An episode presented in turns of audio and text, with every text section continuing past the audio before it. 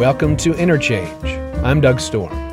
Today's show offers belated birthday wishes to Henry David Thoreau, born David Henry Thoreau on July 12, 1817, in Concord, Massachusetts.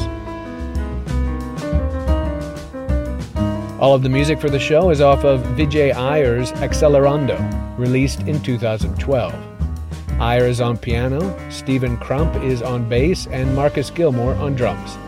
This is Optimism. July 12th marked the 200th anniversary of the birthday of Henry David Thoreau. We like anniversaries and birthdays in particular. We like to mark time, to celebrate occasions. And in fact, like most words, occasion holds an etymological tension within it by meaning both downfall and a falling together, which seems only right for a term that is communal, civic, and religious in nature. On this occasion of the birth of Thoreau, we're forced to confront the vexed nature of our reception of his genius. So many of us hate Thoreau, while so many of us love him. He is one of the country's polarizing figures. But it seems to me he is such only as caricature. Here is a recent one from McSweeney's, a satire called Eight Male Authors to Read Before You Die. The author says, tongue in cheek, it's a little demoralizing that in 2017, this sort of post still needs to be written. Nevertheless, male authors continue to be underrepresented in book clubs, on bestseller lists, and as a meaningful part of school curricula. And here's her précis on Walden.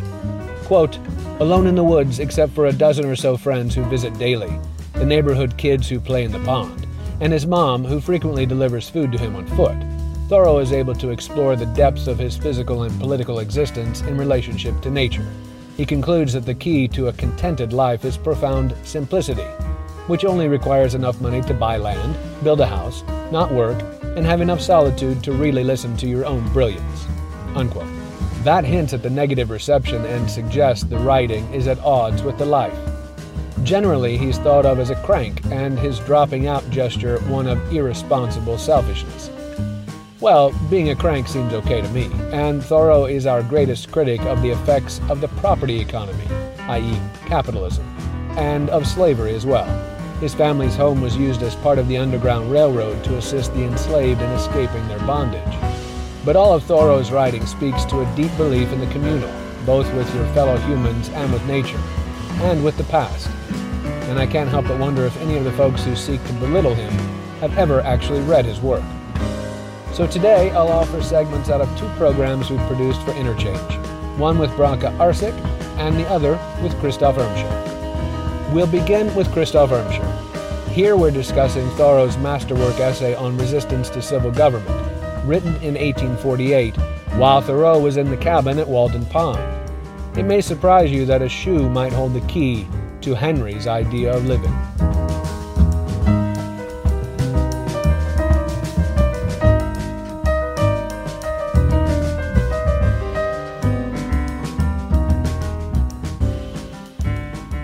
The essay actually started out as a as a lecture, or really it started out as an experience. Uh, Thoreau had moved to Walden Pond near Concord, Massachusetts, on July fourth, eighteen forty-five. It was an act of uh, asserting his independence. He built a cabin with his own hands and spent two years living in that cabin, surviving, as he said, uh, by the labor of his own hand, uh, his, his own hands. Uh, it was during that time, during the time he spent out at Walden Pond in this cabin, that he was arrested. On his uh, way back to town, he was getting a shoe mended. He was arrested by the constable of Concord, an affable man called Sam Staples, who knew that Thoreau had not paying his had not been paying his poll tax for six years altogether, and um, he felt compelled finally to do something about that. Sam Staples was a state representative, or he was running for office. He uh, felt that he finally had to act, and um, so he took Thoreau in, and Thoreau spent a night in jail, a famous night in jail that he kept revisiting and revisiting and revisiting, and. Uh, he gave a lecture about his experience on January 26, 1848, in Concord and uh, turned the uh, lecture into an essay that was published in 1849 in a very short lived uh, journal published by Elizabeth Peabody. Uh, but really, the essay sank without a ripple. It was published one more time in 1866 and uh, then pretty much forgotten had it not been for Tolstoy and eventually Gandhi, um, who republished it uh, in South Africa. Um, and really sort of made it the signature piece of political resistance in the 20th century. Mm. Well, let's, uh, as you said, he makes narrative use of it uh, multiple times in multiple works, and uh, he uses it in his first book, uh, A Week on the Concord and Merrimack Rivers. He uses it in Walden, as well as then using it in Civil Disobedience. So I just thought we'd go ahead and read the section out of Walden and then read the section out of Civil Disobedience to set it up. So I'll go ahead and do that, and if you don't mind uh, commenting after I read it. So here's the section out of Walden. One afternoon, near the end of the first summer, when I went to the village to get a shoe from the cobbler's, I was seized and put into jail because, as I have elsewhere related, I did not pay a tax to or recognize the authority of the state, which buys and sells men, women, and children like cattle at the door of its Senate house. I had gone down to the woods for other purposes. But wherever a man goes, men will pursue and paw him with their dirty institutions and if they can, constrain him to belong to their desperate odd fellow society. It is true, I might have resisted forcibly, with more or less effect, might have run amuck against society, but I preferred that society should run amuck against me, it being the desperate party. However, I was released the next day, obtained my mended shoe, and returned to the woods in season to get my dinner of huckleberries on Fairhaven Hill. And this is the, uh, the section as it is related in civil disobedience. I have paid no poll tax for six years. I was put into jail once on this account for one night. And as I stood considering the walls of solid stone, two or three feet thick, the door of wood and iron a foot thick, and the iron grating which strained the light, I could not help being struck with the foolishness of that institution which treated me as if I were mere flesh and blood and bones to be locked up I wondered that it should have concluded at length that this was the best use it could have put me to, and had never thought to avail itself of my services in some way. I saw that, if there was a wall of stone between me and my townsmen, there was a still more difficult one to climb or break through before they could get to be as free as I was. I did not for a moment feel confined, and the walls seemed a great waste of stone and mortar. I felt as if I alone of all my townsmen had paid my tax. They plainly did not know how to treat me, but behaved like persons who are underbred. In every threat and in every compliment there was a blunder, for they thought that my chief desire was to stand the other side of that stone wall. I could not but smile to see how industriously they locked the door on my meditations, which followed them out again without let or hindrance, and they were really all that was dangerous. As they could not reach me, they had resolved to punish my body, just as boys, if they cannot come at some person against whom they have a spite, will abuse his dog. I saw that the state was half witted, that it was timid as a lone woman with her silver spoons, and that it did not know its friends from its foes, and I lost all my remaining respect for it and pitied it. One of the really amusing things about, especially that first passage from Walden, is that Thoreau keeps mentioning the shoe. He's right. getting a shoe mended, which uh, for Thoreau is not just an incidental thing. Uh, in Walden, um, he makes that famous statement that some of my students always find very difficult to understand. Um, beware of any enterprise that requires new clothes rather than a wearer of new clothes. Hmm. Which really means that what's important is what's what's inside of you, not the outside. And for Thoreau, that meant quite literally recycling, reusing things, not acquiring new things, because the worst thing that can happen to you is uh, to put lots of stuff between you and your objectives, your aims, clothes, property, houses, whatever you feel that you need to acquire that you really don't need. So Thoreau is in this mundane act of getting his shoe, picking up a shoe that he's uh, that he's had mended, and in that activity is interrupted by the jailer and is taken away.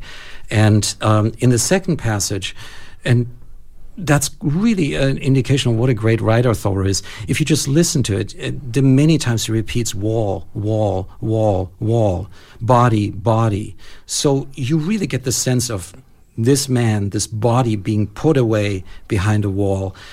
A completely senseless act because the spirit cannot be confined. And that is what's important to Thoreau. This is a book about being whole, being at one with yourself. The wall that intervenes or supposedly intervenes between you and the outside for Thoreau is not important. It's a silly thing to do. This is why he ends the passage by chastising the state, by calling the state represented by Sam Staples, the constable, uh, by calling it a timid woman with her silver spoons trying to protect something. Against what? Against a man who dares think his own thoughts. Right. Well, the, uh, the other thing that seemed interesting to me with the shoe is that uh, it does also step into that place where people can uh, act as if Thoreau or Thoreau does not um, care for society, that he wants to be an isolationist or isolated from his um, townsfolk and from people generally. But here he is uh, initially um, talking about the way we use each other, the way we are in a community of, of, of if, if not for uh, another use, a trade, or this is a particular kind of local commerce that he he has with the shoe. Exactly, and that's really important too. And what's what what is interrupted is that commerce with the local, yeah. uh, the jailer, yeah. the state yeah. steps in and interrupts his local commerce. Exactly. This is a an essay about um, you, you can call it a book as well because it is so full of things that it really amounts to being a, a separate a separate text. This is an essay about being a citizen, about being part of a community. It's not an essay about um, withdrawing.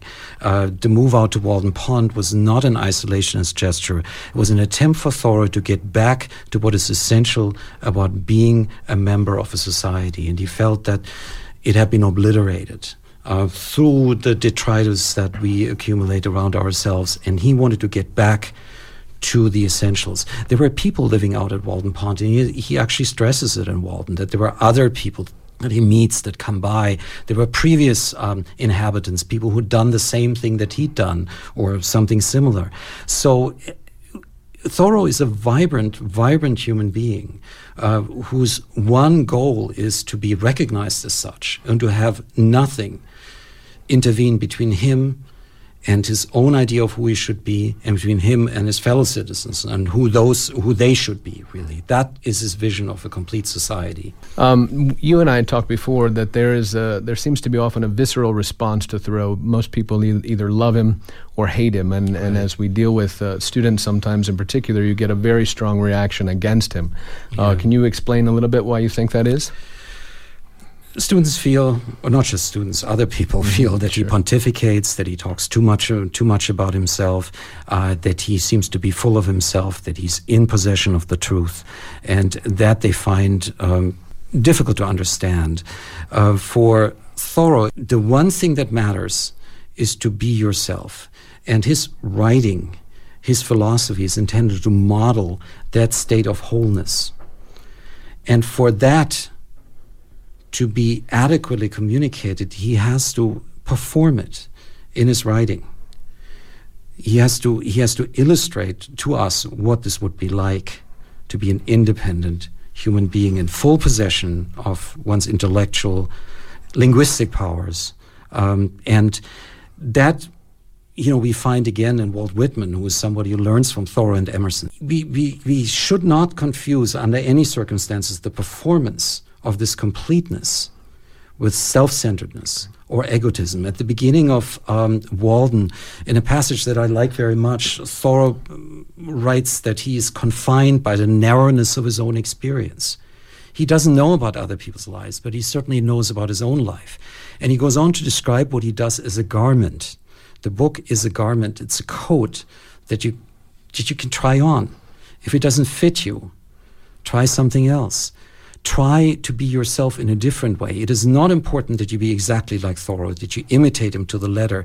It is important that you understand the gesture mm. that is behind his performance. It's time for a break. Our show today celebrates the 200th birthday of Henry David Thoreau. We've just heard Christoph Irmscher on the performance of wholeness in Thoreau's greatest works. Our song for the break is Actions Speak. again off of Vijay Iyer's Accelerando. Stay with us for more interchange on WFHB.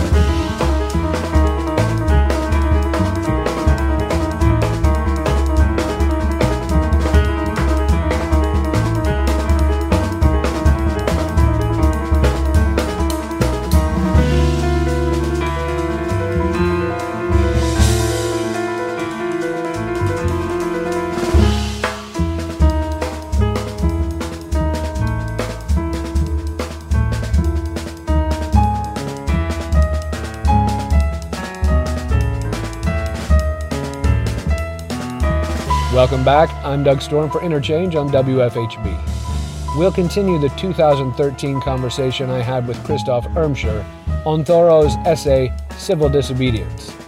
Here, Thoreau anticipates how his future readers will complain about him, and Irmscher identifies the aim of Thoreau to reach us at the point before we decide to do or not do something.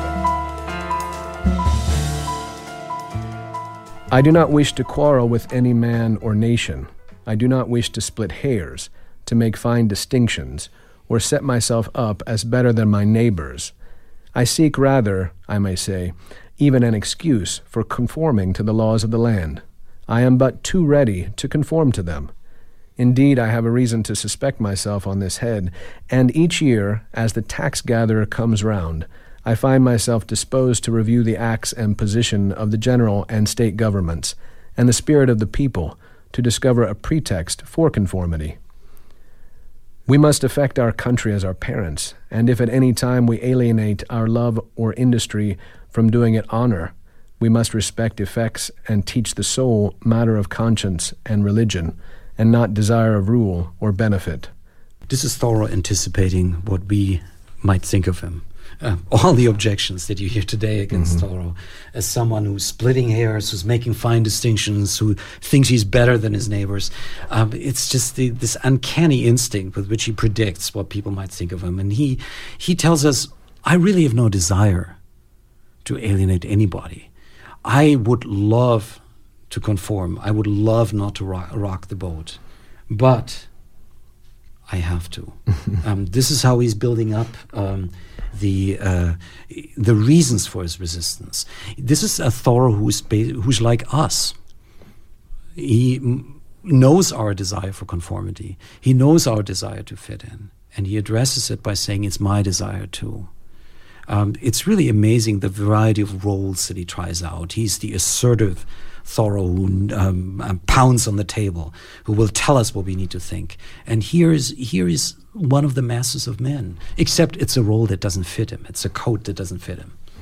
Uh, here too, in this particular reading, the the tax gatherer comes around, and we didn't read this section, but uh, he does say at some point the only way he meets the government, uh, this uh, civil government or the government, is is to meet his civil neighbor uh, in in the presence of the, of the tax collector. That this is how the only way he, in particular, face to face uh, person to person mm-hmm. meets the government, meets the state, meets yeah. the, is by taxes. You know, is yeah. by this relationship of taxing. Yeah. And he says here, I'd like to have a way to imagine this tax is good.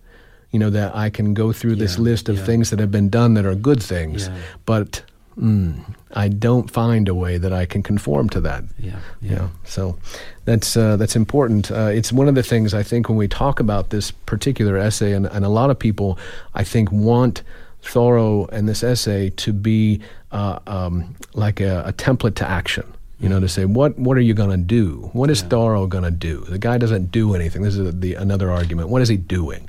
And, and to me, this is the, the, about the only place that you really get that sense of of a, a person in action yeah. is in is is in taking that that that jail stance, which yeah. isn't even necessary, really, in terms of yeah. meeting the tax gatherer. Yes, you know, you say, tax gatherer, I don't want to pay tax, and the tax gatherer he says, you've got you've got an option as a tax gatherer too to say, hmm, maybe you shouldn't have to, maybe I shouldn't pay taxes either because I don't believe in this war.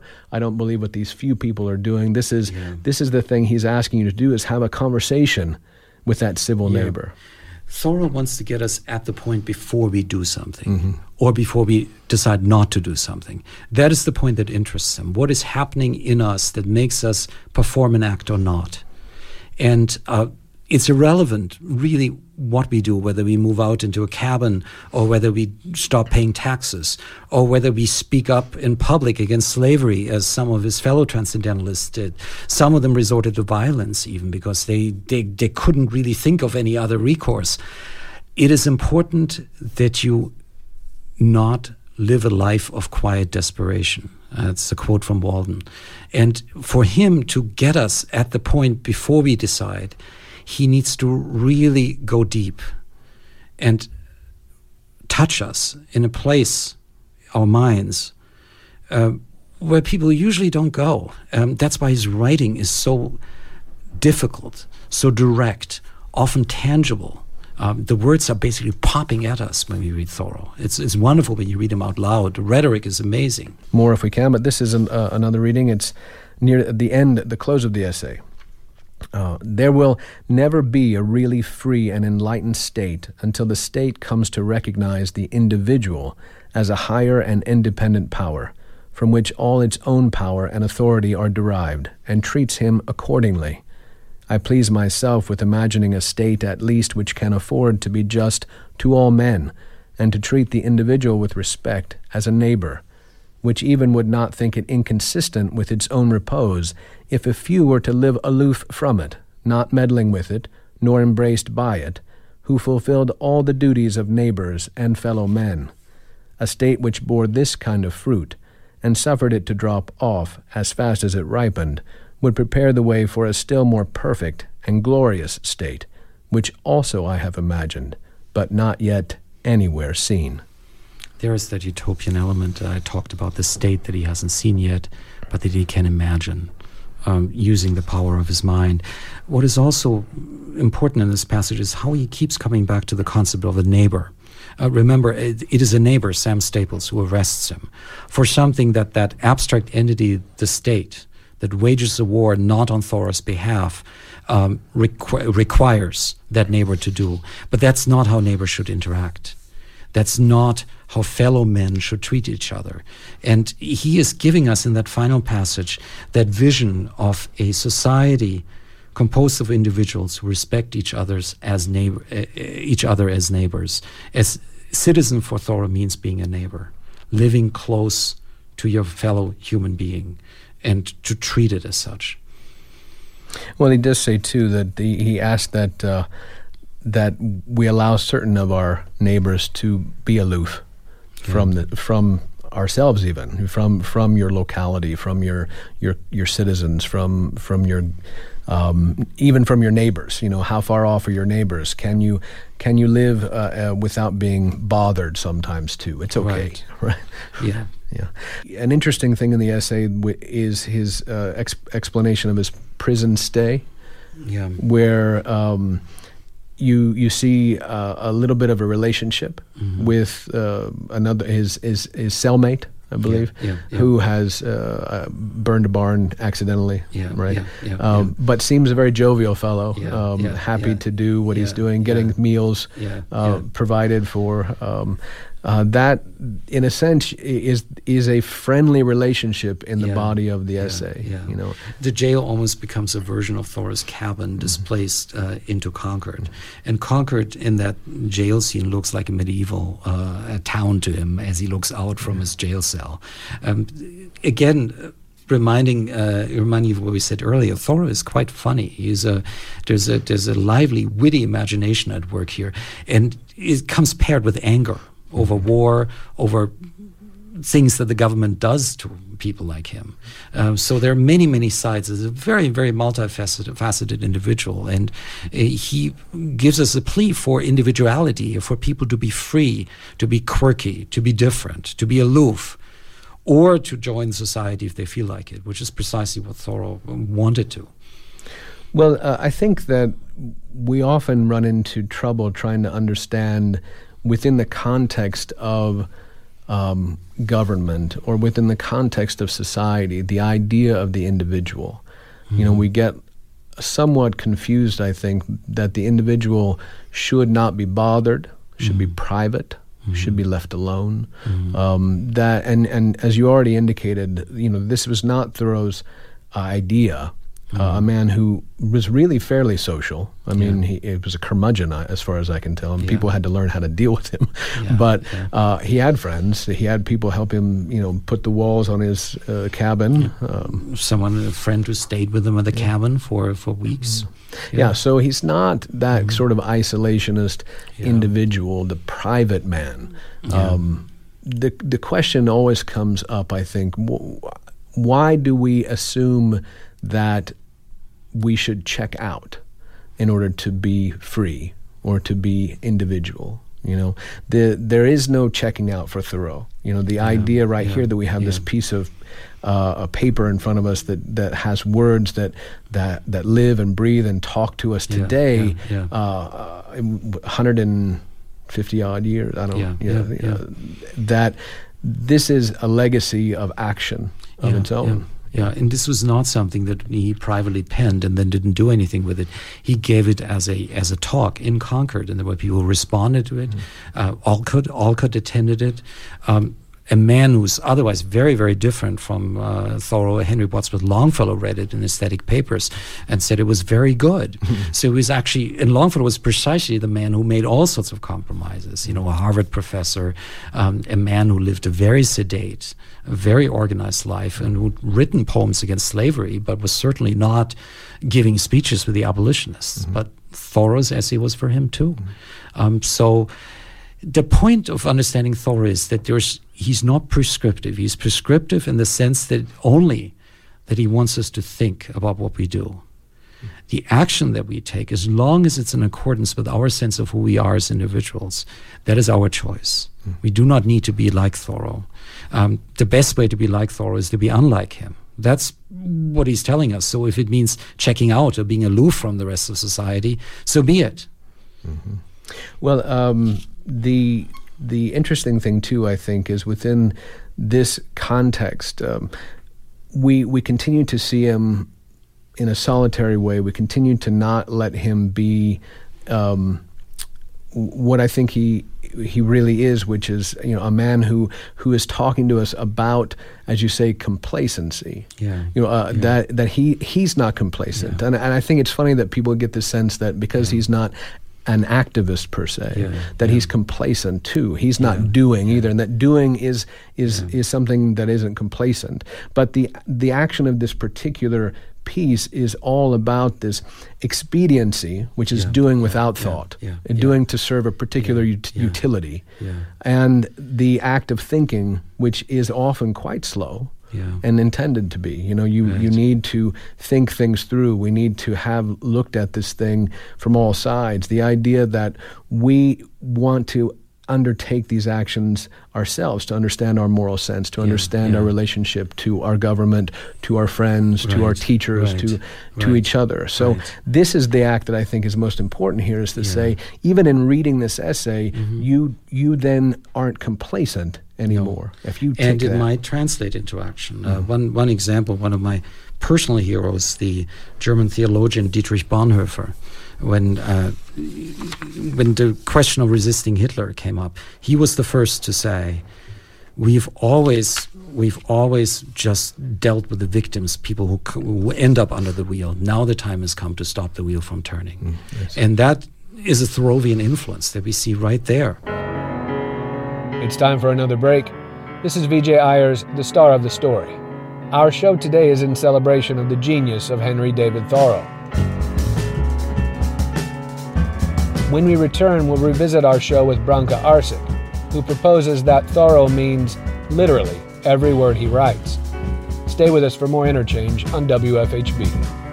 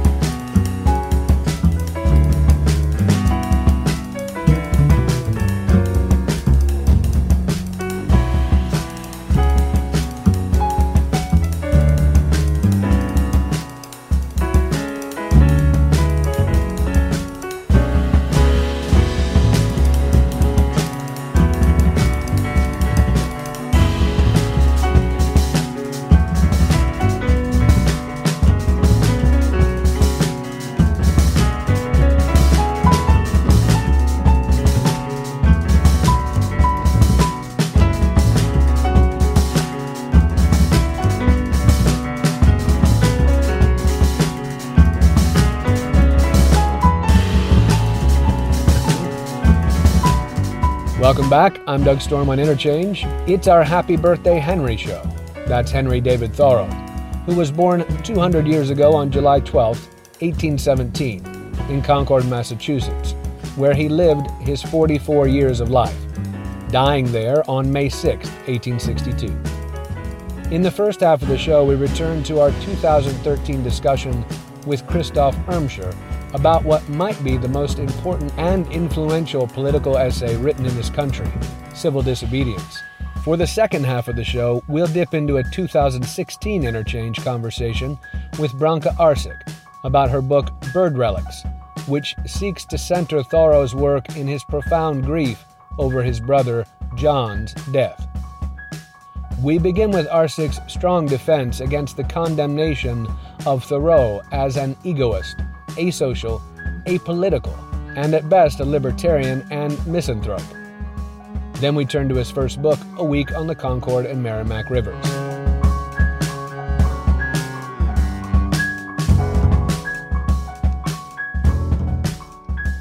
Walden itself begins by Thoreau famously saying uh, that he's going to give account of himself.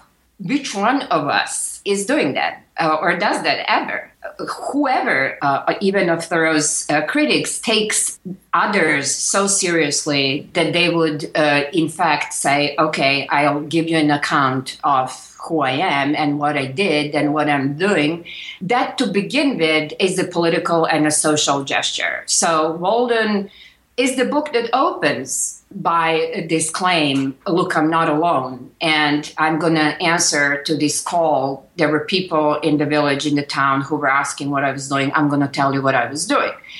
The whole book is therefore premised on that kind of ethical hypothesis or, or Thoreau's claim that I can never do what I do without giving an account of what uh, I'm doing to the community, which I'm the member of. Um, that's just a little note, you know, that's how famously the book opens. But throughout the book, he goes on to um, explain his kind of art of living that was never asocial. There is a moment when the, when he explicitly says in Walden that you know sometimes he's accused of like not being isolated enough or his isolation being fake because he would go to the village where he talks about that in Walden, and he says why, and he says that um, that, that, his experiment of being isolated from uh, the community would fail if he did not know what was going on in the village. He is depicting what he did in a very complex way that is never asocial, and he never claims a total isolation. So the challenge for us would be to ask the question why that is so, why he never wanted to be isolated, and why he thought that a complete immersion um, indifferent immersion into the communal is also uh, something that is ethically questionable, rather than to just dismiss him as asocial or a- apolitical. And finally, one last remark that he was a misanthrope. Um, that's the most curious kind of refusal to read and understand Thoreau that I'm aware of because that really is obscure. That there's no even a false premise that would corroborate that because he's the person who as I document in my book, really cares about his friends and his mentors and his fellow townsmen, not to mention animals or, or natural life or trees or plant life. And, but also somebody who, um, in fact, was really very politically active who was helping runaway slaves to begin with, right? He wasn't just writing about that, he was actually doing it. Um, why is that misanthropic? Let's talk a little bit about uh, Walden in particular as the book, and that we know him by, I think, more than anything else, and misread him by, I suppose, the idea of the, again, as we said, the cabin on the lake. Uh, you just mentioned that generally uh, the cabin itself, building the cabin was a social experience. Um, even taking the the materials uh, to the to the woods, taking them from a shanty as well. All these things are social experiences in Thoreau. He borrows an axe to begin because all things begin in borrowing. The the book A Week on the Concord and Merrimack Rivers again, which I think forms a, a large a large part of your your argument here, has to do with uh, would you call it a monument to to his life with his brother? Uh, is monument the wrong word, or is it something like it? Uh, that that book has its uh, its sort of genesis in trying to grieve, uh, to try to understand grieving, to try to understand the loss of his brother. I think in and of itself, it's a great book my claim was that um, it's not just that he was mourning, because in fact, in the final analysis, my interest in his mourning wasn't biographical or personal, uh, or at least not only. Um, that was interesting, but I, that would not be enough for me to write a book um, a, about it. So, what I saw in his mourning was one that he kind of um, came and through precisely writing the week to formulate a uh, a theory of mourning that is most of the time, in fact, to my to my knowledge, was always overlooked, was never acknowledged.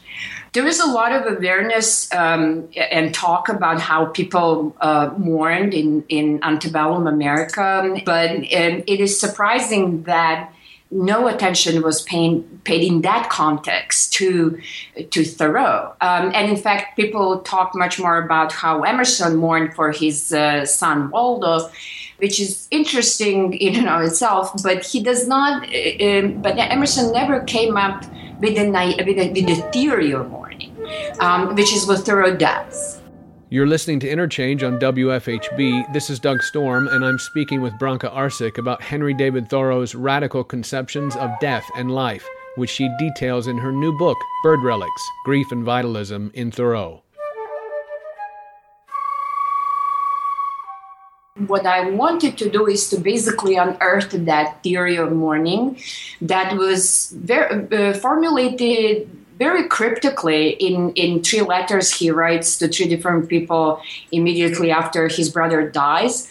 Um, but in fact, um, my claim is that a week is more than a work of mourning for his brother, more than a performance of mourning, more than a practice uh, of healing or self healing through writing, which is an argument that has been advanced. And there's nothing wrong with that argument, but it's not all there is to it. So my argument is that there is, in fact, a um, that that book um, formulates in a very complex way um, this theory of mourning that he had cryptically uh, formulated in these three letters that he writes after after John died.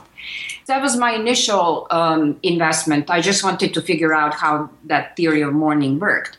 But something was wrong with it. You see, the, the, the more I was going into that theory, the more I was encountering a certain contradiction because his theory of mourning for the dead led mm, uh, almost almost systematically in all of the instances I registered it to some sort of talk about the beauty of life and beauty not in aesthetic sense like it's all nice and but beauty in kind of ontological sense life always makes it. Uh, there is no death. And so i was thinking what is what is this man talking about? How is it possible to mourn and yet to say well but there is no death? And so um, step by step i was led to in fact research his his philosophy of life which is why um, I pair in my subtitle the, the experience of grief in, in Thoreau and the theory of vitalism that he actually comes up formulating as a, as a result of his theory of grieving and his practice of grief. Well, you, um, you start, uh, well, I guess you almost end with the fact that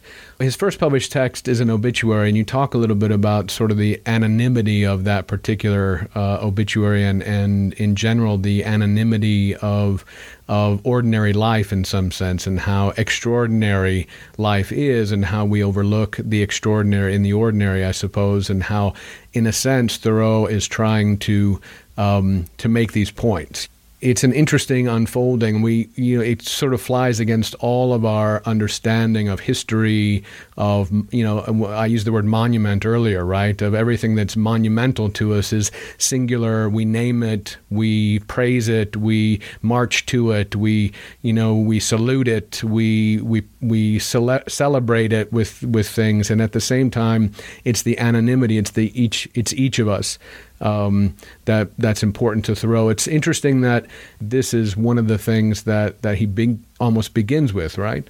One of the things um, that he was always kind of cautious about and, and concerned about was this insistence on precisely identity and and naming as the way of appropriating. I recovered one canceled a passage from the week where he says uh, the question that he raises is the question of like the status of the famous um, um, people that made history. And so he talks about Newton and um, Isaac Newton. And so uh, his question is, well, did he come up with the thought we celebrate him for? or were there so many anonymous people, scientists, philosophers, um, including even the, uh, his neighbors uh, who were kind of making pie for, for him or um, who enabled um, his thought. And isn't it maybe that in what we call like um, historical persons, we actually should instead be regarding them as simply common names for a group of anonymous people who at a certain point um, in time enabled one of us to achieve something. Mm-hmm. Um, and so his question is what about all, all of those people who we never name? And who in fact do what they're asked to do. They're like political they're citizens they they do everything that, that they can for the community and their names are never up there in the air. Um, is there a way to think both about them and history in such a way that anonymity gets recognized? So on the one hand, that would be the question of recognition of the anonymous, and and he does um, that at very many levels throughout his life. He starts. Uh, which some people think is bizarre with this obituary for a woman, old woman he never met. He wrote a, an obituary for her and he didn't sign himself, so it wasn't about him, right? When you when you go through his journal, this enormous pile of, of words, and uh, a lot of it is about other people um, who he meets, uh, either his friends, uh, townsmen, or he registers deaths of a lot of people who he might or might have not known, and he turns his journal into a kind of a vague cluster of obituaries to those anonymous people, which is his way, I suppose, to to register their contribution to the political and the social. And that gesture, I think, is also very political and has to be taken into account when we think about Thoreau's politics or or his um, relation to the communal and, and the ethics of the of the of the communal. It's time for our final break. Here's another from Vijay Iyer, Little Pocket-Sized Demons. When we come back, I'll ask Branka Arsic about Thoreau's famous opinion about museums. He hated them. Stay with us for more interchange on WFHB.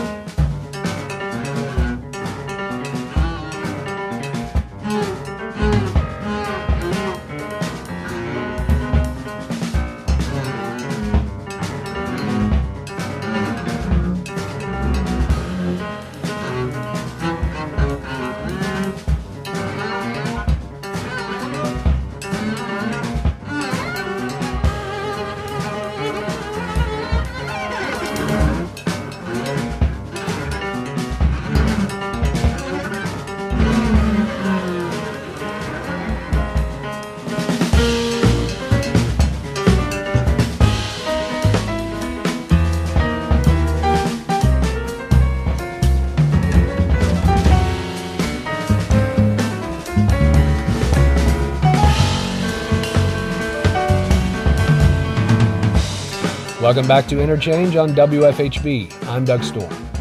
For our final segment in this celebration of the birth of Henry David Thoreau, 200 years ago on July 12th, we'll hear about Thoreau's vitalist understanding of life and how it's an absolute negation of any theory of eugenics. But first, Thoreau on museums. I asked Branka Arsic why Henry hated museums so much. Here's his famous opinion I hate museums. There is nothing so weighs upon my spirits. They are the catacombs of nature. One green bud of spring one willow catkin, one faint trill from a migrating sparrow would set the world on its legs again. The life that is in a single green weed is of more worth than all this death. They are dead nature collected by dead men.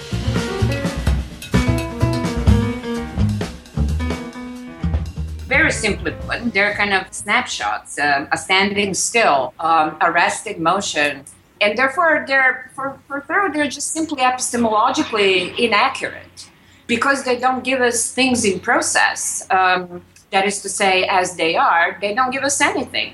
They give us abstractions, and that is his big big problem with museums of all sorts, uh, from natural history museums to art museums. He also had, um, I argue, a kind of a vitalist uh, understanding of art and poetry and um, aesthetic form.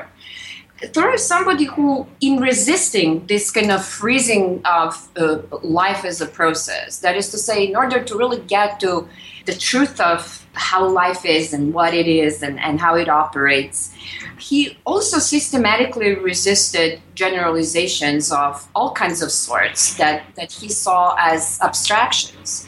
And so there's this kind of, to me, really very telling moment in this kind of little um, short exchange that, that, that he had with, with Agassiz, he sends him a bunch of, um, fish, pickerel, and then he heard that Agassiz said, well, you know, I mean, uh, I did not know of that fish. And and Thoreau uh, writes back and says, "Well, it's not clear to me. Did you not? Did you did you not know about all of them, or only one of them, or which one of them?"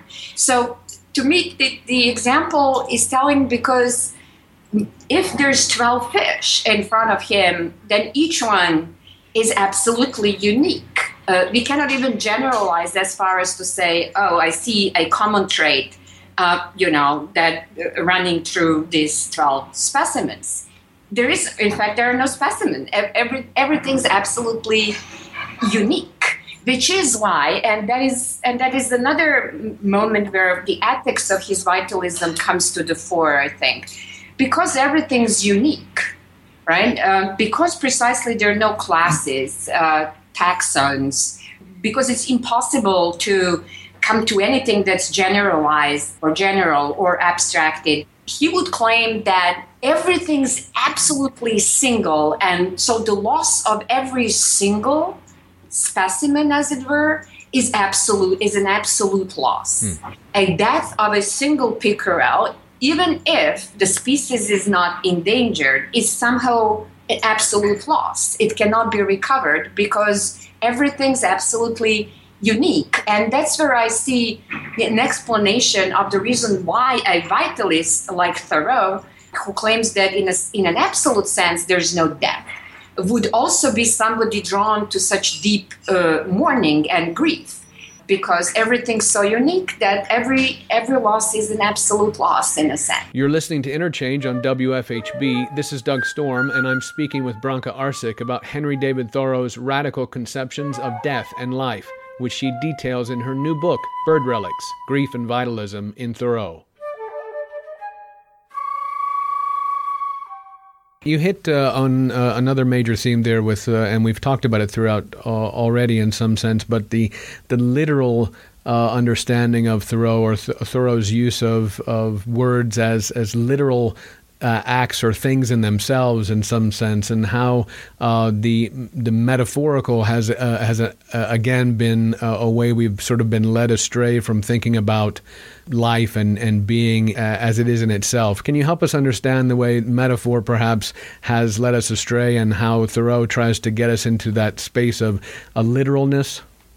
Yeah, well, you see, that was um, that was a very big decision I had to face um, in order to even start thinking about Thoreau. And I think every reader of Thoreau has to make that decision. By which I mean the following, um, and I start the book by by that claim by saying that there's so many weird things going on in Thoreau all the time. They they never stop, and being isolated in a cabin on Walden Pond is the least weird of all, right? right? Um, so there, there are moments when, when he, you know, spends hours looking at a fish and thinking to himself, well, when am I going to start talking like it? And so what happens uh, with a, a massive amount of sentences like that? What do we do with them? When he talks like very famous instances, for instance, in Walden, when he talks about the clay becoming generative of life, or the loon that's famously like, you know, doing all kinds of things. So the question is, how are we going to read that? And I, I said to myself that if I were going to read it, there, there are many great readings of many of those famous uh, instances in, in Walden. And but they are metaphorical. So the loon is typically taken to be as the metaphor of our self uh, that is unstable, that is divided, uh, that um, uh, represents the otherness in us that haunts us, which is possible. Um, everything's possible once we decide that what he's doing is that he's using metaphors. But there is a question for me there. If he, what he's doing is that he's using metaphors, why does he need nature for that? I mean, he can use any kind, kind of metaphor. Does he really need a loon and why? So I said to myself, you, there is one problem with met- metaphorical readings, and that is that metaphors can be metaphor of anything. They, that can, they can be metaphor of what you want them to be a metaphor of.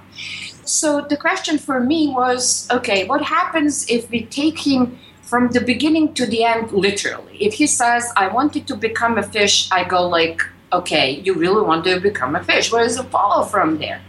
Uh, the loon is the loon. Uh, it's just a loon. Um, it's just a it's just a bird. Um, and so, if it does not represent anything, if it simply is um, a being rather than an allegory of another being, then what does that mean for us? and and uh, for me the, the beauty of uh, the intellectual challenge also of reading thoreau was that this kind of disciplinary norm that i imposed on myself he really means it he really means what he says and you have to stay with the literality literalness of, of his claims and i think that often generated um, kind of different approaches to famous passages uh, hmm. in thoreau I think too. Uh, again, part of your political project uh, is is um, um, you you mentioned the the various vitalists as well who are trying to understand uh, death uh, and disease and disease as being uh, what life is as much as anything else. That it's not that there's a perfect health uh, again, a, a, way in which we stop trying to yield this idea of the perfect that has, uh, as you say, hierarchical better thans uh, along the way, but rather that uh, pathologies are life as well. And uh, I don't know if you make, uh, if that's the understanding that galls are a pathology of plants as well, but they are they are a kind of bloom in, in Thoreau as well, a kind of flower. He's acutely aware um, of the fact that um, life is illness. Uh, and sickness. And, and so I argued that he really radically, and that's also another instance when one can detect his politics within his theory of life. He kind of goes into quite some detail to, to argue that that what we call pathological, in fact, is not pathological because pathological um, exists only on condition we understand something as non pathological, that is to say, as normal.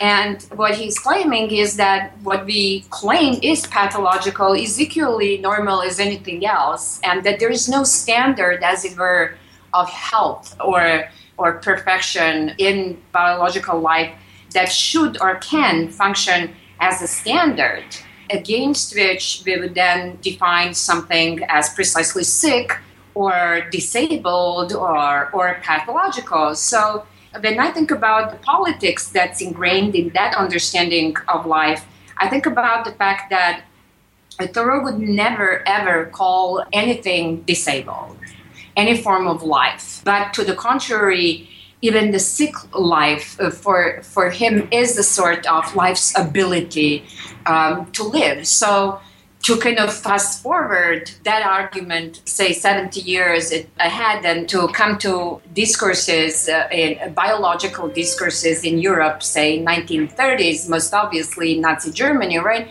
All of those discourses that, that kind of disqualified certain lives on the basis of their being mm, not perfect enough or disabled would be absolutely uh, impossible on the basis of Thoreau's theory of life.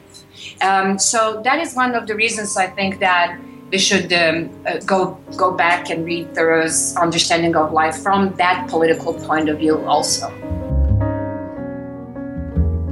That's our show. We'll go out with Vijay Iyer's interpretation of Michael Jackson's Human Nature. Again, happy belated birthday, Henry David Thoreau, born 200 years ago on July 12, 1817. Thoreau published just two books in his 44 years A Week on the Concord and Merrimack Rivers and Walden. But if you have only one hour to devote to the writings of Thoreau, then turn to civil disobedience and go deep. Thanks to Christoph Irmscher, Provost Professor of English at Indiana University, author most recently of a new biography of Max Eastman, and to Branka Arsic, Professor of English and Comparative Literature at Columbia University and author of Bird Relics Grief and Vitalism in Thoreau. Thanks for listening. A reminder that you can find this program along with other interchange programs available for podcast at our website, wfhb.org slash news slash interchange. Feel free to send us email also. Our address is interchange at wfhb.org. I'm Doug Storm. I produce Interchange. Assistant producer is Rob Schoon. Wes Martin is board engineer, and Joe Crawford is our executive producer. Stay tuned for Counterspin, followed by the Jazz Menagerie. Coming up next on your community radio station, WFHB.